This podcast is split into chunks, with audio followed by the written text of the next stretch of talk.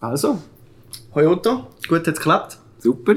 Ähm, wir reden heute ein bisschen über das Darknet. Mhm. Zuerst aber noch, könntest du dich kurz für die Hörer vorstellen, wer du bist, was du machst? Ich heiße Otto Horstädtler, arbeite beim Beobachter hauptberuflich. Ich bin seit 30 Jahren im Journalismus. Ähm, ich lebe in Biel, arbeite in Zürich und mit Corona ist alles ein bisschen anders geworden. also ich habe nebenbei zwei äh, weitere Standbeine. Das eine ist ähm, die Transparenzplattform Lobbywatch, wo wir äh, quasi eine journalistische Rechercheplattform betreiben, ein paar Journalisten zusammen. Und parallel dazu tue ich noch Recherche unterrichten an der Hochschule Luzern im Bereich Cybercrime, Open Source Intelligence nennt sich das, oder äh, beim SRF Recherche. Ja, dort hast du Kurs. Dort gebe ich mhm. Kurs, ja. Und wie hat sich das Ganze jetzt so in den letzten Wochen, Monaten verändert mit Corona, privat? Ja, wir sind, wir sind schon Anfang März äh, sind wir generell jetzt bei Ringi Axel Springer ins Homeoffice geschickt worden. Ähm, das funktioniert an und für sich sehr lösungsorientiert, zielorientiert, effizient. Die Sitzungen klappen gut. Äh, persönlich finde ich es nicht immer sehr inspirierend. Also die Absprachen sind sehr nüchtern, sehr kurz, sehr, sehr sec, sehr äh, eben zielorientiert, aber ähm, es kommt schon gewisse Sachen kann man schon zu kurz. Ähm, was ich vermisse ist, ich treffe relativ viel, äh, so wenn ich in Zürich bin, äh, Leute über den Mittag zum Beispiel, mhm. äh, also Informant ist vielleicht ein bisschen hochgegriffen, dass sie so für mich so ein bisschen Sachverständige aus anderen ja. Bereichen, wo man sich austauschen kann, die mhm. einem inspirieren für Artikel oder wo man etwas kann äh, vertiefen, diskutieren, da diese Gespräche haben nicht mehr stattgefunden, mhm. eigentlich vier Monate. Okay. Und ja. das finde ich, das leidet schon, ja. Also auch nicht eben jetzt über Zoom oder so haben da ja, das, das, sind Leute, die, die zum Teil sehr äh, engagiert oder, oder sehr ausgebucht sind in, in einem Beruf, zum Teil aus der Strafverfolgungsbehörde, zum Teil aus dem Bildungsbereich. Und äh, dann kann ich nicht einfach durch den Morgen mal über Zoom anrufen, oder? Dann ja, macht man irgendeinen Lunch-Up und dann kann ich mhm. die treffen und, und das ist jetzt halt nicht gegangen. Aber das wird sich schon irgendwie wieder einpendeln. Ja, und ja. so eben jetzt Beobachter, haben ihr da schon irgendwelche Pläne in den nächsten Monaten, dass wieder Normalität Ja, Beobachter ist ehrlich der äh, Ringi Axel Springer. Beobachter im Speziell ist der Punkt, dass man jetzt im Moment probiert, so mit einer 50%-Regelung, dass einfach die Büro nicht voll beleidigt sind ja. und dass man, also die, die von weiter her kommen, Pendler äh, von den Zügen her, dass man dort äh, so ein bisschen eine Art risikobasierte Menschenansammlung ein bisschen vermeiden kann. Ja. Aber jetzt probiert man das schon da aufzustocken und im Moment haben wir intensive Diskussionen intern, was lernen wir daraus aus dieser Zeit? Wie ist es gelaufen? Was ist gut gelaufen? Was ist weniger gut gelaufen? Und es gibt jetzt schon deutliche Ansätze, dass man sieht, äh, was sich muss ändern muss, also mhm. infrastrukturell sicherheitsmässig, oder? Was ist, wenn du da einen Laptop heimnimmst, hast du auf das Daten nicht mehr in der Hoheit vom Geschäft. Kann, ja. auch, kann auch rechtliche äh, Probleme geben. Äh, vor allem im Beratungszentrum, oder? Wo mhm. die mit sensiblen Daten von Kunden hat es da, einen Zwischenfall, also da Nein, es hat keinen Zwischenfall. Nein, nein, es hat keinen Zwischenfall. Aber wir haben einfach gemerkt, ähm, jetzt muss man überlegen, ist das gut gelaufen? Was ist gut gelaufen? Was ist nicht gut gelaufen? Haben wir ja. die richtigen Instrumente? Haben wir die richtigen ja. Tools? Oder anders gesagt, was müsste hier im Büro ändern? Also Büroinfrastruktur. Also mhm. wir haben ein recht industrielles, äh, aufgereihtes Schreibtischbüro. Oder? Mhm. Äh, ist das noch zeitgemäß? Ist das inspirierend? Ähm, äh, ist das viel zu gross? Wenn äh, Homeoffice tendenziell mehr genutzt wird künftig, dann äh, müssen wir sich überlegen, wären die Büroplätze vielleicht zu gross und wir mhm. können es verkleinern und ein bisschen attraktiver gestalten. Ähm, die Frage ist, ja, was braucht der Produzent für eine Infrastruktur, dass er daheim sauber kann arbeiten kann. Oder äh, ja, Journalisten, wir haben schon länger Homeoffice gehabt, äh, im Sinn punktuell oder tageweise. Das mhm. ist für uns so nicht neu, aber es stellen sich jetzt nach dieser intensiven Zeit gewisse Grundsatzfragen und die, die probiert man jetzt da konzernweit äh, zu diskutieren und zu lösen. Also ja. auch hier in die Richtung, welche Tools nutzt man. Oder? Da hast du alles positiv bisschen beobachtet? Hat es da gute ähm, Inputs dabei? Ja, ich, ich finde die Sitzungen äh, persönlich, das ist sehr persönlich, finde ich die Sitzungen nicht sehr gut. Da mhm. gibt es keine Diskussion, es gibt kein kritisches Feedback. Jeder probiert sich möglichst äh, effizient seine Infos zu holen und äh, mhm. also es gibt keine Blattkritik mehr in dem Sinn, dass man sich auseinandersetzt und zurückschaut und schaut, was gut ist im, im, im in Publikationen und, ja. und was man hätte anders machen können, gibt es praktisch keine Diskussion. Und das finde ich nicht gut. Mhm. Gut, mal. Guter Einstieg. In dem Fall jetzt noch zum äh, Hauptthema. Ja, du hast ein Buch geschrieben über das Darknet. Mhm. Das Darknet an sich, wenn man noch nie drin war, ist ein sehr, also ein weiter Begriff, aber auch ein, ja, hat sehr äh, düsteres Image, oder? Das mhm. Ganze. Mhm. Also ich habe mir da immer so ein bisschen als dunkle Parallelwelt zum Internet vorgestellt. Mhm. Ist es, ist es natürlich auch irgendwo, ja. ja. ja. Also eben, man braucht einen Browser, also nicht einen herkömmlichen, sonst kommt man nicht rein. Und auch dann ist es noch sehr schwierig eigentlich, oder einfach, man muss wissen, wo man mhm. entlang muss, damit man ins Darknet kommt. Wie funktioniert das genau? Also der wichtigste Punkt ist eigentlich, dass es ähm, ein Netz ist, wie es verschiedene Netze gibt im Internet. Also E-Mail ist auch ein Netz oder das ja. www ist auch ein Netz und das Darknet ist auch ein Netz. Und äh, man, kann, man sagt auch Onion-Netz, weil mhm. die Endungen nicht .ch sind oder .de oder .com, sondern eben .onion für, für, mhm. für den Begriff der Zwiebeln. Äh, vielleicht kommen wir da noch drauf, also als Anonymisierungsschutz. Und dann brauchen wir einfach einen, einen Browser, der die IP-Adresse verschleiern. Ja. Sonst können wir die Onion-Seite gar nicht aufrufen. Das heisst, ähm, Google können wir vergessen. Ja. Äh, mhm. Also das heisst, äh, wir gehen über einen Tor-Browser, der sieht eigentlich praktisch gleich aus wie ein Firefox. Ähm, und mhm. wir navigieren uns mit dem äh, navigieren in diesem Netz und das ist halt dann ein bisschen trickreicher, weil es äh, halt nicht mit Google so vernetzt ist. Mhm. Und Onion so ein bisschen also ich habe mir da vorgestellt, der, der heisst so, weil es eben die... Ähm, Zwiebelschale kann man sich ehrlich Genau, ja, also der Pfad wird aufgesplittet, genau. damit man nicht kann... Also man kann es ehrlich vereinfacht sagen, ähm, mit Google tust du Datenpäckchen an einen Zielserver schicken, ähm, die melden es zurück und das visualisiert es auf deinem Bildschirm, das siehst mhm. du. Ähm, beim Tor-Browser ist es so, dass jedes Datenpäckchen, bevor es äh, äh, ins Netz geschickt wird, dreifach ummantelt wird. Ja. Und, bei, und nachher über drei Angelpunkte äh, äh, weitergeleitet wird und dort jeweils eins von diesen Mänteln, von diesen Schalen verliert, bis es am Zielserver mhm. ist. Und dann das Ganze wieder zurück. So dass eigentlich der Endserver nie weiss, was der Anfangsserver für einen Standort hat. Ja. Darum geht es auch relativ lang, bis im Tor-Browser so eine ja, Onion-Seite off ist, oder? Ähm, das ist deswegen? Ja, das ist, das ist deswegen. Es geht sehr lang. Ich finde, jetzt, das hat sich massiv verbessert. Aha. Vor fünf, sechs Jahren war das schon noch langsamer. Gewesen. Mhm vor zehn Jahren sehr langsam.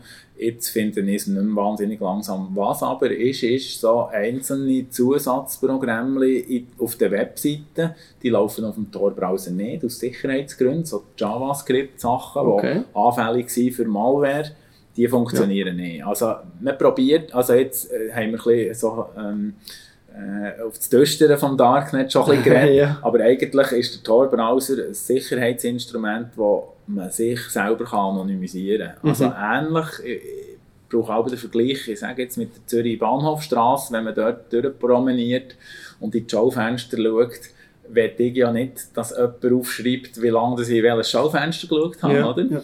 Und so ist eigentlich der normale Browser, ähm, mit der Entwicklung des Internet ist es einfach so gekommen, dass alles aufgezeichnet wird. Und mit dem Tor-Browser könnt ihr jetzt in dieser Analogie der Bahnhofstrasse schauen und niemand sieht, ob ihr jetzt ins Apple-Schaufenster schauen oder ja. ins äh, äh, Zara oder H&M-Schaufenster schauen. Mhm. Ja, ich habe eben das ähm, schlechte Image vom Darknet äh, angesprochen. Der Entwickler und Mitgründer von Tor, vom Tor-Browser, der Roger Dingledine, der hat gesagt, zu Unrecht hat ähm, das Darknet so einen schlechten Ruf. Mhm. Es sagen nur äh, ein Bruchteil, also 3% etwa, wo die Onion-Seiten aufrufen von den mhm. Nutzern. Eben halt, man gehört so ein bisschen vom Darknet durch die illegalen Märkte. Genau. Ähm, Drogen, Waffen, ja. Medikamente. Ähm, was gibt es denn sonst noch im Darknet? So die positiven Also wichtig Seiten ist grundsätzlich eigentlich? zu wissen, dass man Tor-Browser im ganz normalen Alltag, im offenen Internet eben kann brauchen Und genau, man ja. sieht nicht, dass ich jetzt irgendwie die Webseite vom Transa aufgerufen habe und nachher entsprechend ja. Werbung auf Facebook bekommen und so. Ähm, also der Tor-Browser hilft mir im normalen Netz, äh, kann ich mich mit dem auch bewegen. Ähm, und ich kann auch Google nutzen dort, mhm. aber äh, ich brauche den Tor-Browser, wenn ich eben in die, in die .onion-Seite rein will. Und dort ist es, ja, es gibt unterschiedliche Schätzungen oder, oder Betrachtungen, was es dort alles für Seiten gibt. Es ist tatsächlich so, dass durch die gute Anonymisierung äh, zieht es natürlich ein, ein bisschen weit zwielichtige Nutzer an. Aber mhm. es gibt auch Menschenrechtsaktivisten, äh, die dort ihre Webseiten online schalten. Also nicht nur der Betrachter kann sich ähm, anonym Seite mhm. anschauen, sondern äh, ein Informationsanbieter kann auch ähm, seine Dienstleistungen oder seine Informationen eben standortanonym anbieten. Und mhm. das ist natürlich ja. für den Anwender essentiell. Und ähm, ohne Tor-Browser, da reden wir wieder vom offenen Netz, kannst du aus der Türkei zum Beispiel den Blick nicht anschauen. Ja. Äh, Mediennutzung. Mediennutzung, oder? Oder der New York Times kannst du nicht lesen von China aus, oder? Ja. Mhm. Äh, und da ist der Tor-Browser ähm, natürlich, finde ich, extrem wichtig. Ja.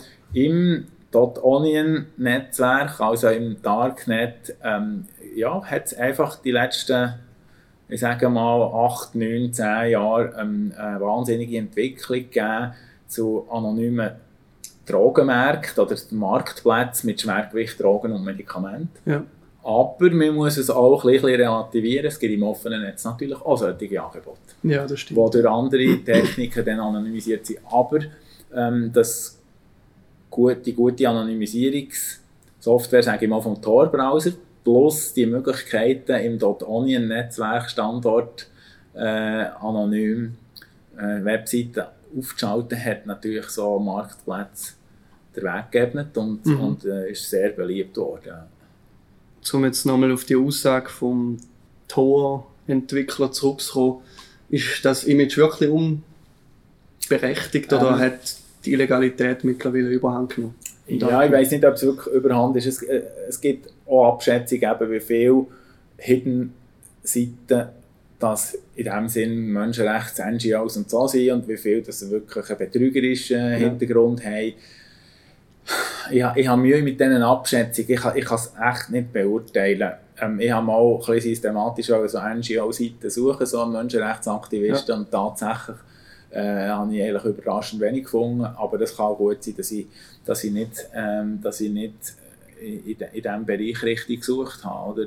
Ähm, ich, ich habe jetzt vor allem ein Auge auf die Marktplätze gehabt und da, genau. da gibt es eine ganze Anzahl, da kommen ständig neue, da verschwinden ständig. Äh, aber es gibt ja, ich meine, es, es gibt, es gibt äh, schon grosse, grosse Plattformen. Ich meine, Wikileaks ist, ist eine von den ersten eine Hidden-Seite, die so hat der Standort anonym können, äh, Informationen veröffentlichen und da, da gibt es verschiedene so Whistleblower-Seiten, aber es gibt auch sehr viele ähm, so E-Mail-Dienste oder so Hilfeleistungen, ähm, äh, quasi anonymisierte, ich sage jetzt Dropbox-Tools, äh, mhm. Ähm, ja. ja. das ist jetzt für mich nicht unbedingt betrügerisch, oder? Das ah, ist, äh, das, aber also es, wird, sicher, auch es wird sicher auch, wird sicher auch von betrügerischen, betrügerischen Absichten ja. genutzt, aber mhm. ich brauche auch E-Mail-Adressen, eine Darknet-E-Mail-Adresse, wenn ich irgendwo versteckt, äh, verdeckt recherchiere. Mhm. Ähm, ja, oder, oder Tools, die eben eine Art Cloud anbieten, verschlüsselt und anonym. Äh, ja, das sind Angebote von, von der Tor-Plattform. Ja. Äh, Betrüger werden die sicher auch nutzen, aber ich nutze sie auch. Du hast vorher bereits angesprochen, in deinem Buch äh, über das Darknet hast du die verschiedenen Marktplätze beobachtet, über zwei Jahre. Mhm. Verschiedene Drogen- und Medikamentenplattformen. Mhm. Wie bist du da? Wie hast du die so ein bisschen eingeschleust und wie bist du auf da eigentlich aufmerksam geworden? Ähm, ja, das war die Zeit, wo so die Schlagzeilen sind die Medien gegangen, Silk Road und so, und da hat es mich interessiert, was hinter dem steckt. Und dann habe ich immer ja. Urteile besorgt aus den USA. Also Silk Road ist einer von diesen Silk Road ist einer von den ersten grösseren äh, Marktplätze gewesen, die nachher auch in einer spektakulären Aktion können geschlossen werden mhm. Und da ist einfach, ähm, habe ich Urteil gefunden äh, in den amerikanischen Gericht und aufgrund des Urteils können nachher oder rekonstruieren, wie das aufgebaut ist, wie die geschafft haben und das hat mich fasziniert und ich habe dann angefangen ja. gezielt zu recherchieren ähm, was gibt es denn für andere Plattformen und da sind die wie Pilze aus dem Boden geschossen und Behörden sind dann noch sehr machtlos dem gegenüber äh, gewesen. Heute sieht es sich ein bisschen anders aus, kommen wir noch drauf. Ja. Aber es hat mich einfach interessiert, wie, wie sind die Handelsströme, wie sind die Geschäftsabläufe, ähm, was, was bieten die an Funktionalitäten, äh, vielleicht im Vergleich mit Amazon, Ricardo, eBay, mhm, ja. ähm, Zalando und so. Und das ist, äh, das ist echt faszinierend. Ja. Faszinierend im Zusammenhang mit Kundenfreundlichkeit ja, mit dem ja, Ausmaß? Ähm, also das Ausmaß ist, ist sicher auch so. Kundenfreundlichkeit ist, ist wahnsinnig. Die Tools, ja. äh, man hat, man hat einen eigenen Messenger drin, wo man am Anbieter kann, kann Kontakt aufnehmen, Fragen stellen. Äh, es gibt ein Bewertungssystem, ähm, es gibt so eine Art Treuhandsystem, also wenn man ein Produkt bestellt, kommt der Betrag also in ein, ein Sperrkonto und erst ja. wenn man es überkommt, gibt man es frei. Okay. Äh, also Reputation ist alles, oder? Also irgendein noch so dubiosen Drogenanbieter, wenn der schlechte Ware liefert, gibt es äh, schlechte Feedbacks und der ist weg. Mhm. Also, ähm, und da haben wir ja im offenen Netz tatsächlich ein Problem mit diesen Bewertungen. Da weiß man nie, was gefaked ist und was nicht gefaked ist. Äh, ja, also das, das tut automatisch bei jeder Bestellung quasi eine Bewertung generieren und mhm. man muss, äh, entweder ist es halt eine neutrale Bewertung oder man tut sie dann gezielt noch mit Wort erweitern. Aber äh, das ist eindrücklich, da hat, kann man relativ schnell kann man sich über einen Händler ein Bild machen, wenn ja. hat er die letzte Lieferung gemacht äh, seit wie lange ist er schon auf dieser Plattform aktiv und wie viele äh, Transaktionen hat er in dieser Zeit abgeschlossen.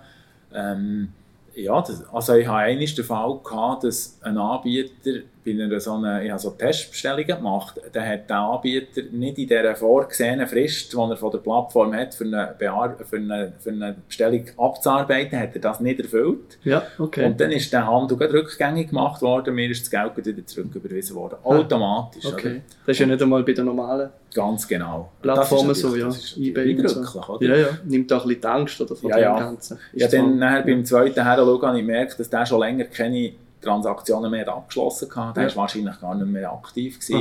Ähm, aber das hätte ich beim genaueren Heranschauen äh, im Vorfeld schon können sehen Aber es hat mich in dem Sinn geschützt, dass ich nicht irgendjemanden überwiesen habe, der gar nicht mehr liefert. Ja.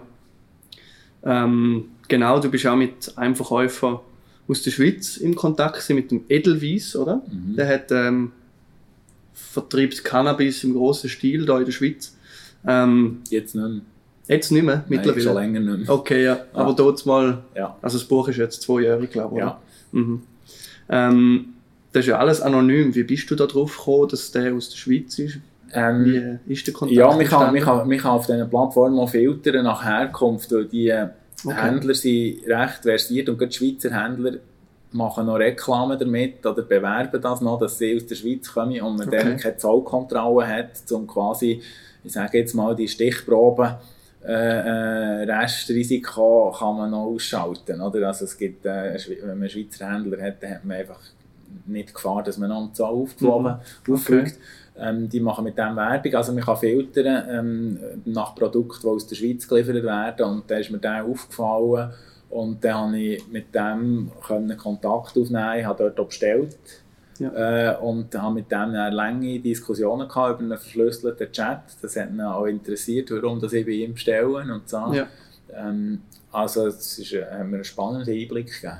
Ja. Wird da auch ein bisschen die Swissness, der Qualitätsgedanke ja. zelebriert? Es hat einen anderen, oder es gibt mehrere Schweizer Anbieter, auch Kokain, äh, die Werbung damit machen, dass es staatlich prüft ist. Ja. Also die, die ähm, dir eine Gratislieferung äh, anbieten, wenn du ihnen ein Zertifikat bringst. Also wenn du quasi am, äh, ich sage jetzt Zürich an der Party X ins Drogenlabor gehst, das testen und mhm. ihnen nachher äh, ein Foto oder ein PDF schickst von diesem äh, Vakuum ähm, kann, also die machen eine Werbung mit quasi Drog Drogenanalyse Labor Zürich, haben gerade testiert, dass sie irgendwie 85-prozentige Reinheit, oder? Ja. Und dann, wenn du ihnen so eins schickst, bekommst du gratis Lieferung. Und mit dem Swissness oder Qualität machen sie natürlich Werbung. Ja. ja, ja. ja, du hast vorhin gesagt, ähm, der Verkäufer ist nicht mehr aktiv, der Edelweiss. Bist du immer noch im Kontakt mit ihm? Nein, der Kontakt ist abgebrochen irgendwann und dann habe ich, äh, habe ich gesehen, dass es eine Meldung gegeben von, der, äh, von einer kantonalen Polizeibehörde, dass sie äh, zwei geschnappt haben. Ich weiß nicht, ob die zusammengehangen sind. Ähm, ich weiß auch nicht, was der Stand der Dinge ist. Er war noch nicht vor Gericht. Gewesen. Ich würde eigentlich gerne den Kontakt aufnehmen, aber äh, ich habe keinen Kontakt mehr gehabt. Er war sicher länger in Untersuchungshaft. Gewesen. Ich weiß nicht, ob er das noch ist.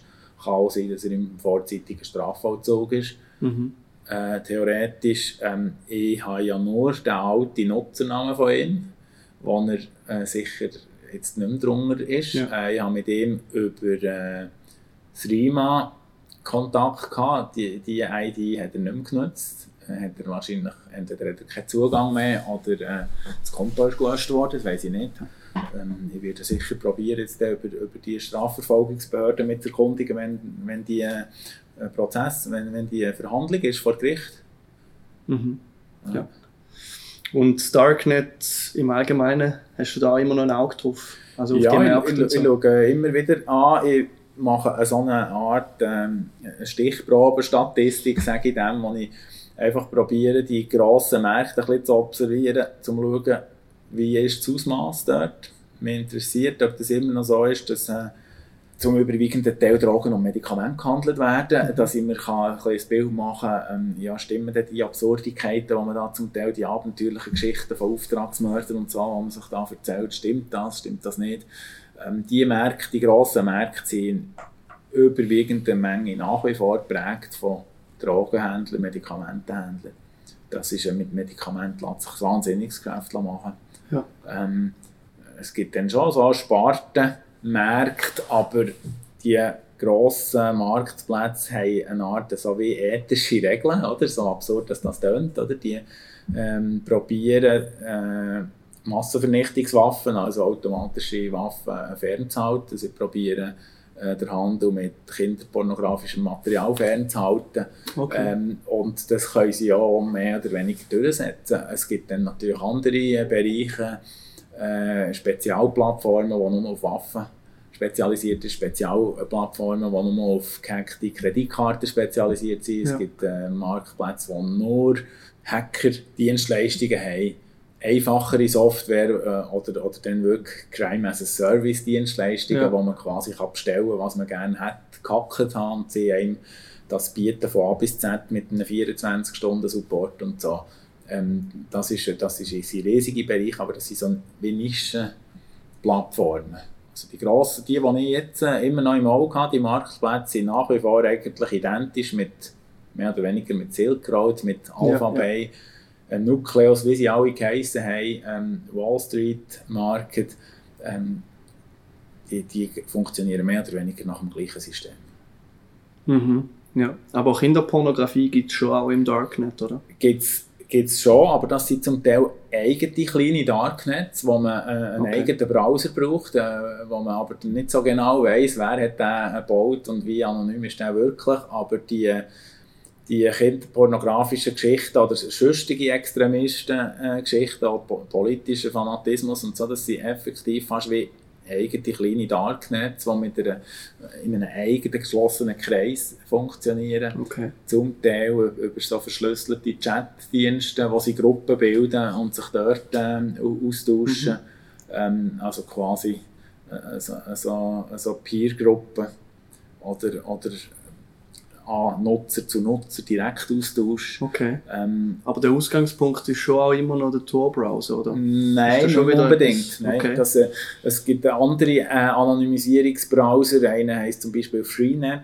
Mhm. Ähm, die haben sich irgendwann abgespalten. Ursprünglich war das die gleiche äh, Codierung wie ein Tor-Browser und dann haben sie das abgespalten und selber gemacht. Aber heute weiß man nicht so genau, wer, wer steckt hinter diesen Browser, okay. wer programmiert das. Ja. Also das habe ich auch nicht genutzt und das habe ich auch nicht untersucht. Ähm, Kinderpornografie finde ich per se ein sehr schwieriges Thema. Ähm, sehr etwas Gefährliches. Es geht auch jetzt von mir aus gesehen unter in der Diskussion um Cybercrime im Allgemeinen und Hacking im Speziellen. Mhm. Ähm, es geht unter, dass die ganze Kinderpornografie nach wie vor funktioniert und präsent ist und so wie ein Grundrausch ist und dort muss man sich einfach immer bewusst sein, in jedem Bild ist, ist ein Opfer.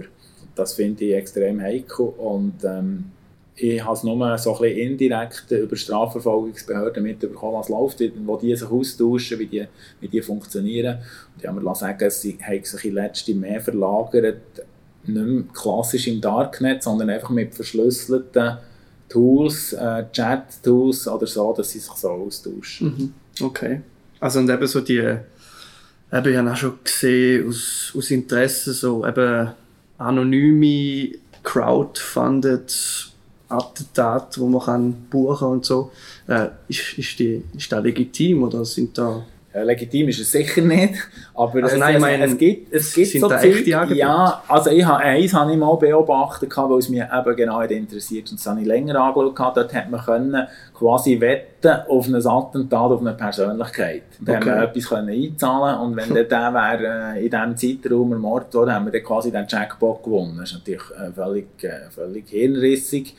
Ähm, ich habe das Gefühl, es sei ein Fake.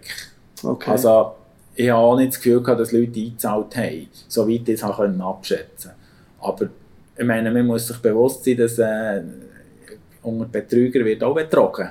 Also Ja. da gibt es natürlich Leute, die irgendwie finden, ah, das ist ein cooles Modell, wenn ich das weltweit lanciere, irgendwie ein paar Tausend fliegen da drauf rein und, und überweisen 100 Stutz, dann habe ich etwas. Oder? ja.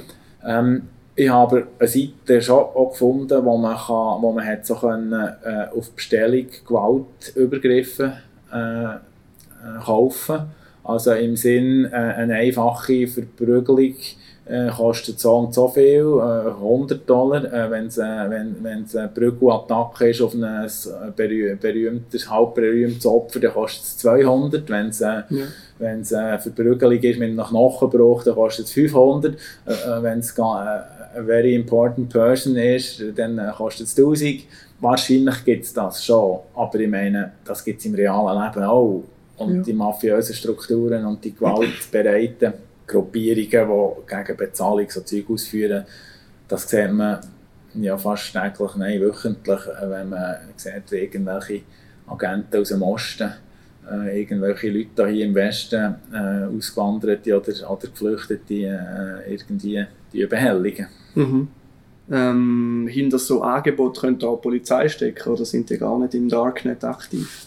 Theoretisch schon. Irgendjemand die ins Netz gehen oder so mit so Angeboten. Theoretisch schon. Man muss sich auch bewusst sein, dass Strafverfolgungsbehörden ein Kapazitätsproblem haben. Sie können sich gar nicht um alles kümmern. Sie Ja. fahren eine sehr punktuelle Strategie. Ähm, sie haben immer wieder aus Verfahren, ich sage jetzt mal, Täterprofil, das sie können weiter nutzen können. Und so hat man ja zum Beispiel auch den sogenannten Seefeldmörder können schnappen der hat, äh, wollte sich im Darknet eine Waffe kaufen und das hat er gemacht äh, bei einem, wo das Profil von der Polizei ist weiter genutzt wurde. Okay. Also der Ähm. hat ursprünglich selber und dann hat die Polizei das Profil weiter betrieben. Nein, nein, nein, nein. Ähm, der Anbieter, der Anbieter äh, von dem Waffenhändler, der Waffenhändler, der hat im Darknet Waffen angeboten, hat man können schnappen äh, im, Aus, im Ausland. Und Poli der war kooperativ gewesen und die Polizei, die Polizei hat das Anbieterprofil können weiter nutzen und Ja. der Seefeldmörder hat bei diesem Anbieter Mhm. eine Waffe bestellen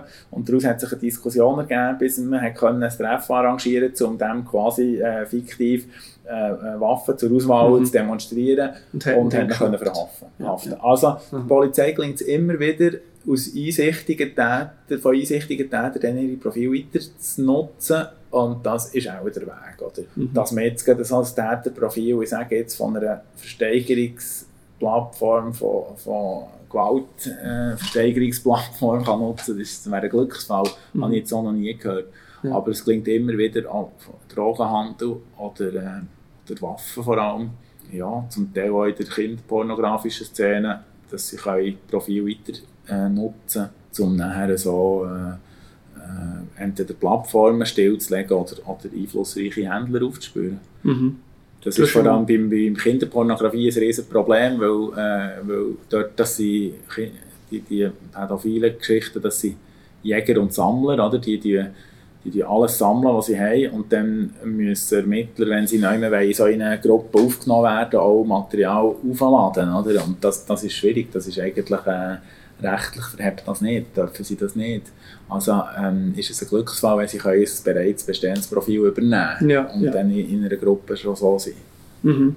Also jetzt auch die Polizei dürfte das nicht Ja. aus dem Zweck, dass man jetzt jemanden schnappen Ja, also das ist einfach ethisch, moralisch, aber äh, juristisch ist es nicht gestattet, dass Polizisten okay. äh, kinderpornografisches Material aufladen äh, und, ja. und so. Also da kommen wir in verschiedene Rechtsbereiche, die, die spannend sind, die, die aber problematisch sind für den Ermittler, aber aus ethischer Sicht durchaus Sinn machen. Es gibt ja jetzt die Diskussion, dass es dann unter Umständen möglich könnte sein, sogenannte künstlich hergestellte Bilder, also so ja, äh, Deepfakes zum Beispiel. Also, ja, Aha. genau. Da, da gibt es recht raffinierte Programme, die quasi ein künstliches Bild herstellen von, von, von einem Kind in einer, mhm. in einer entsprechenden Pose und dann könnte es die Rechtsauslegung sein, dass das eben gar kein Abbild ist von einem realen Menschen, von ah, einem okay. Kind, ja. dass dann das eben gestattet wäre, das aufzuladen. Aber die Diskussion ja. ist noch nicht zu Ende geführt, aber das, ist, äh, aber das Thema ist das Problem. Also okay. gerade bei Kinderpornografie, zum Teil bei den Hackern ist es auch so, und da muss man auch zum Teil so Codes aufladen, dass man aufgenommen wird in so Gruppen. Ja. Und eben, du hast im Buch angesprochen, so die Justiz im Allgemeinen, die ist noch sehr äh, am hinten hinken, also hat noch sehr viel Aufholbedarf. Jetzt im Darknet hat sich da ein bisschen bessert jetzt in den letzten zwei Jahren. Ja, es geht nicht nur ums Darknet im, im Speziellen, sondern ganz allgemein. Ich, ich treffe immer wieder Stra Leute aus der Strafverfolgungsbehörde, die eigentlich, sie wissen vielleicht schon, was Bitcoin sind. Mhm. Aber was müssen sie in einer Einvernahme den potenziellen Täter fragen zum Thema Bitcoin? Oder? Also dort fehlt ganz vielen wirklich das Fachwissen. Ja. Und viele ähm, Strafverfolger äh, haben so eine Hemmung vor diesem Thema. Und dann ist irgendwie ein simpler Betrugsversuch auf Ricardo oder auf Immoscout ist dann für sie schon Cybercrime. Äh, mhm. Also viele viel sind nach wie vor überfordert, aber es gibt schon, es gibt schon gute, gute Leute. Ähm, aber ich denke, es hapert immer noch an der Vernetzung. Dazu hat es beim Fettball grosse Umstrukturierungen gegeben, ohne gewisse Fragezeichen setzen. Ähm, mhm. Ich habe ein bisschen Kontakt in diese Richtung und die sagen mir einfach, dass zum Teil die Koordination schlecht bis gar nicht funktioniert. International hat sich sicher verändert. Die Deutschen haben, sie, sie recht, haben recht äh, aufgestockt. Die Landeskriminalämter die haben zum Teil alle eigene Cybercrime-Einheiten. Okay. Europol ist extrem aktiv. Äh, die haben so Spezialeinheiten. Äh, und nach dies nach haben die verschiedenen Länder realisiert, dass es so eine Konvention, die sogenannte Budapester Konvention gibt, wo man sehr kurzfristig zusammenarbeiten kann und dann die Rechtshilfe im Nachhinein kann kann äh, über ordentliche Wege äh, durchführen oder? Okay. Also, dass man sehr kurzfristig äh, länderübergreifende Informationen austauschen kann, das ist möglich, aber es braucht einfach die Leute, die das machen mhm. Also die Budapester Konvention, die ist nur für das Darknet oder ist allgemein? Nein, nein, das geht, da geht es einfach um, um Cybercrime im Allgemeinen. Okay, Cybercrime. Aber, aber äh, es ist natürlich mit dem Darknet ähm, sehr äh, wie soll ich sagen, augenfällig geworden, dass es Zusammenarbeit braucht. Und ich habe jetzt gerade nicht im Kopf, aus welchem Jahr es die Budapester Konvention ist. Die gibt es schon ein paar Jahre. Aber äh, ganz viele Strafverfolger kennen das nicht. Und mit Rechtshilfe äh, kommt man da auch nicht weiter. Mhm. Also, du hast von Hemmungen geredet. Wieso ist es einfach so ein schwer fassbarer Bereich? Oder ist es einfach noch zu klein in der Schweiz? Oder ähm, es wird sicher auch Fälle geben in der Schweiz? Ja, es gibt schon Fälle in der Schweiz. Aber die Strafverfolger sind dermaßen überlastet.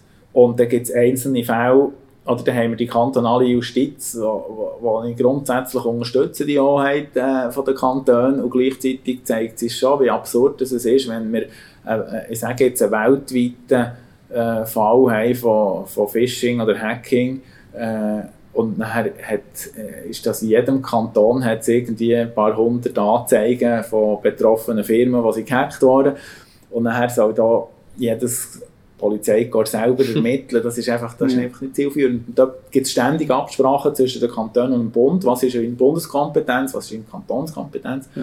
Aber selbst dort hat man sich jetzt endlich mal ein bisschen gefunden, welche Delikte sind auf welcher Ebene eigentlich. Und jetzt wird schon wieder in Frage gestellt und schon wieder darüber diskutiert, dass man das wieder neu müsste gruppieren Das ist klar, man kann sagen, mit der Entwicklung von Zeit und der Erkenntnis äh, tut sich das ständig verändern, aber ich finde, ich finde, das ist ein Problem es tut sich, tendenziell ist mein Eindruck, dass sich die Kantone und der Bund gegenseitig so ein bisschen das Zeug abschiffeln. Die Kantone sind froh, wenn man kann sagen da ist der Bund zuständig, und der Bund ist froh, wenn man kann sagen da sind jedes Kanton zuständig. Ja, okay. Und das und ist in dem Sinn, äh, Darknet-spezifisch, ist das genau gleich wie Cybercrime im Allgemeinen. Also ist da halt auch ein bisschen so, weil im Internet ein Kantonsgrenzen verschwimmen? Oder wieso sind die sich da, da Hin- und Her schieben? Ja, oder man, man sagt dann, äh, ich sage jetzt, für, für, für einen Schweizer äh, Kantonspolizist ist nachher, ähm, ein, ein Betrugsdelikt auf Ricardo ist für ihn Cybercrime. Ja. Und der, und, und der äh, Bundespolizei sagt dann nachher, ja, nein, das ist einfach, das ist einfach ein normaler Betrug, Betrugsversuch. Ja. Das, äh, das Tatwerkzeug ist jetzt einfach das Internet. Mhm. Das müsst ihr im Kanton machen. Wir machen alles, was irgendwie äh, Terrorismus oder äh, Kinderpornografie oder so geht, oder probiert man dort zu machen. Aber das Problem ist, dass selbst die einfachen Betrugsversuche sind natürlich heute zum Teil international vernetzt, oder? All die die, die, die Phishing, die Kreditkarten-Hacking-Sachen, das sind ja eigentlich einfache Betrüge, Betrügereien, aber sie sind international organisiert, hochgradig professionell. Also da kommt natürlich, ich sage jetzt nochmal, die Kantonspolizei Schweiz einfach nicht zum Ziel. Ähm, das kann nur durch, durch, enge Kooperationen gehen und es gibt so Diskussionen, die daher gehen, dass sich äh, schweizweit so mehrere Kompetenzzentren wird geben, so wie das mhm. Zürich eins hat. Die Tatsache ist halt schon, dass die, die Betrüger, die, die sind hochprofessionell, also gerade ja. was jetzt die ganze Hacker-Szene äh, wie sich die entwickelt hat die letzten paar Jahre, was es da jetzt für, dass sie dann nicht mehr in dem Sinne so Marktplätze im Darknet, sondern das ist dann wirklich absurderweise, dass eigentlich eine Art so Foren im offenen Netz, einfach sehr anonym geführt. Und äh, wie hochprofessionell, dass die dort arbeiten und, und wie, weit, wie, wie weit gegen die nachher ermitteln aus, aus einem Kanton. Mhm. Also wir haben ja, äh, ein spannender Fall ist ja vor dem Bundesstrafgericht leider Bachab, eine Hack Hackergeschichte, wo man können, weltweit agierende Hacker, die in der Schweiz tätig waren, äh, man die können verhaften auf den Philippinen, man die können in die Schweiz holen, die waren geständig, die waren sogar, sogar schon im vorzeitigen Strafvollzug gewesen. und das Bundesstrafgericht ist dann zum Schluss gekommen, ähm, stopp, alles zurück, ähm, in der Schweiz wird nur geahndet bzw. verurteilt, was in der Schweiz ist an Delikt begangen wurde. Hm. Und dann ist das dermaßen zusammengefallen, der Fall. Die haben in der Schweiz schon Zehntausende von Kreditkarten erbietet und, und auch genutzt. Aber das ist kein Verhältnis mehr gestanden zu dem, was weltweit war. Am Schluss hat man die Täter müssen freilassen und sogar noch entschädigen. Dass sie, dass sie, dass sie von den besten Hacker waren, ich meine, die sind jetzt nicht heimgehen, äh, in, in einen normalen Beruf zurückgegangen. Oder? Das wieso ist denn da, also wieso, wieso hat das funktioniert? Da ist ja gleich, also die Straftat hat ja stattgefunden. Die Straftat hat stattgefunden, aber die Auslegung von unserem Recht äh, ist es so gewesen, dass das Bundesstrafgericht hat gesagt, der Handlungs wir müssen, unsere Gerichte in der Schweiz müssen ähm, beurteilen, was mit Handlungsort Schweiz stattgefunden hat, was für Delikte hier begangen sind worden und die tun wir verurteilen. Und das war ein Präzedenzfall. Gewesen. Die Bundesanwaltschaft hat dann gesagt, ja super, wir sind froh, wissen wir jetzt das endlich. Äh, aber eigentlich war es schade, gewesen, weil das hat auch international ist sehr gut zusammengearbeitet worden. Ja. Die Schweiz hat die können, äh, können in die Schweiz holen die sind ausgeliefert worden. Ähm, die Behörden haben, haben gut zusammengearbeitet. Wir hatten eine lückenlose Beweiskette. Gehabt. Äh, und am Schluss werden sie nur für ein Bruchstück von dem verurteilt. Klar, die, die Idee vom Recht ist natürlich, dass sie dann vielleicht äh, äh in, in, Russland auch noch verurteilt werden, aber ja, ja müssen wir also die, die sind weltweit eigentlich ja, Kreditkarte gefällt. Genau. Und in der genau, Schweiz allein 10'000. Ja, ich weiß nicht, wie viel es ist. Nein, in der Schweiz sind es, glaube ich, einige 10'000 Okay. Also in dem Sinne äh, äh, nicht nichts, aber auch nicht jetzt also die waren weltweit äh, unterwegs gewesen. Äh, die Schweiz war für die mehr ein, ein, Neben, ein Nebenast gewesen, oder? Ja. Wir hat einfach, wir hat, warum dass man die in die Schweiz hat ausgeliefert, weiß ich nicht mehr. Wahrscheinlich, weil die Bundesanwaltschaft einfach die Initialermittlung geführt hat, aber die haben weltweit so viel erbeutet, die haben Millionen gemacht. Äh, und der Teil war einfach in der Schweiz. Gewesen. Mhm. Ja, die, die Angebote für, für Kreditkartendaten mhm. so sind mir aufgefallen, wie wie kommen zu dir? Also wird da Phishing. Phishing. Das allermeiste okay. ist Phishing, oder? Äh, das sind die E-Mails, die jeder Mann morgen im Postfach hat, wo ah, ja. man inzwischen wirklich äh, recht muss aufpassen muss. Mhm. Äh, sind, ja, ja. Ja, habe ich jetzt, habe ich jetzt wirklich bei DHL etwas äh, mir liefern oder? Ja, oder äh, ich habe da irgendwie das Porto noch nicht vollständig gezahlt und mhm. ich muss mich noch registrieren und das Konto machen. Also das ist heikel, oder? Mhm. Sehr heikel. Also die Hacker Äh, das sind nicht in dem Sinne die Hacker, das sind, sondern das sind Phishing, Daten, Datensammler. Ähm, das ist ein riesen Markt, das wird dann aufbereitet nach Ländern, nach, nach, nach äh, Firmen oder so, kann man die Daten dann kaufen. Also mhm. man kann, man kann, man kann Swisscom-Daten suchen und kaufen, oder? Äh, Leute mit Swisscom-Adressen, ja. in der Hoffnung, dass das gleiche Login-Passwort auch auf anderen Plattformen geht. Das, das, die Hacker haben Programme, die systematisch schauen, wo sie die Daten noch funktionieren die noch. Äh, und es gibt immer wieder so Zeug, wo, wo sie erfolgreich sind. Ja. Ähm, jetzt noch, kommen wir nochmal aufs Thema Corona zurück. Haben sich so die Marktplätze Hast du etwas beobachtet? Haben die sich verändert während der Corona-Zeit? Jetzt zum Beispiel Medikamente, sind da irgendwelche Wunderheilmittel abgepriesen worden? Ja, ja. Es ist wirklich, es ist fast absehbar gewesen, oder? Es ist relativ schnell, hat es so Corona-Werbungen gegeben, ja. äh, äh, oder auch, natürlich auch Masken zu horrenden Preise ja, dort ja, am Anfang, wo der Maskenmangel noch war. Mhm. Das habe ich gesehen. Irgendwelche Mittel, ja, ja. Oder auch einfach, äh, oder auch einfach aus Werbezweck im Sinne äh, neueste Kokainlieferungen für die Corona-Party sowieso. Okay, ja, äh, Also so ein bisschen banal. Also eigentlich, mhm. weiss, äh, es ist eigentlich auch immer ein bisschen ein Spiegel vom äh, vom, realen, vom, vom, realen Markt. Ja, ja, ja. Äh, also ich meine, so wie jetzt, ich sage jetzt Grossverteiler ähm, mit Corona-Werbung machen, genauso machen das Drogenhändler auch. Das kann man mhm. sich fast eins zu eins vorstellen. Ja, mhm, spannend, ja. Jetzt haben wir eigentlich die ganze Zeit wieder über die negative Seite vom Darknet geredet. Also wir haben es kurz angesprochen, eben so ein bisschen zum Beispiel Medien, die man kann konsumieren kann, in China, wo zum Beispiel mhm. Die Medien reguliert sind staatlich. Was gibt es denn sonst noch so für positive ähm, Bereich vom Darknet? Also, wie soll ich sagen, das Wichtigste ist wahrscheinlich einfach, dass man sich bewusst ist, im offenen Netz hinterlässt man Spuren. Und wenn man das nicht will, muss man einen Tor-Browser brauchen. Und einige Medien, New York Times, BBC, Facebook, äh, die haben Onion-Seiten, wo mhm. sie eigentlich ihr gesamtes äh, Angebot spiegeln im, im Darknet aber natürlich nicht aus betrügerischer Absicht, sondern einfach rein, rein darum, dass, eben, dass sie dort präsent sind, wo sich vielleicht auch gewisse, wo sich gewisse Nutzer bewegen, nämlich ja. im anonymen Netz, weil sie nicht wollen, dass man, dass man getrackt wird. Und wahrscheinlich könnte, ich kann mir gut vorstellen, dass in Zukunft jetzt nicht unbedingt Darknet, aber der Tor-Browser als Instrument äh, noch eine wichtigere Bedeutung bekommt, äh, wenn man all die Datenschutz Thematik anschaut, ja. oder äh, mhm. ja, Facebook, soziale Netzwerke, der Umgang mit unseren Daten, da ist natürlich nur möglich geworden durch das, dass wir, äh, dass wir im offenen Netz dermaßen äh, rückverfolgbar sind. Mhm. Und das Darknet, man kann sich natürlich äh, überlegen, ja grundsätzlich müsste das ganze Internet so funktionieren wie das Darknet, dass man nicht ständig überall Spuren hinterlässt. Wenn ich, eben, wenn ich durch die Bahn auf die Straße gehe, äh, hinterlasse ich auch keine Fußspur, bei welchem Schaufenster sind, mhm. wie lange vor dran ja. gestanden.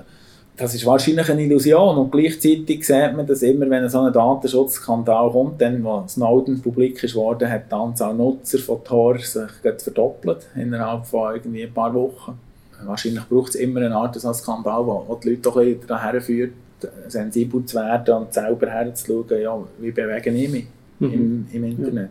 Ja. Eben, und so der Tor-Browser an sich ist eigentlich Eben, der ist noch nicht Darknet, da braucht Nein, man dann noch die Onion-Seite. Genau, und auch ja. selbst die Onion-Seiten sind nicht illegal, oder? Genau, also, ja, genau. Äh, dort findet man viel banale, weniger banalere Seiten, äh, eben Whistleblower-Plattformen, Menschenrechtsaktivisten, NGOs und selbst Facebook, wo äh, äh dort Onion. Ja, genau.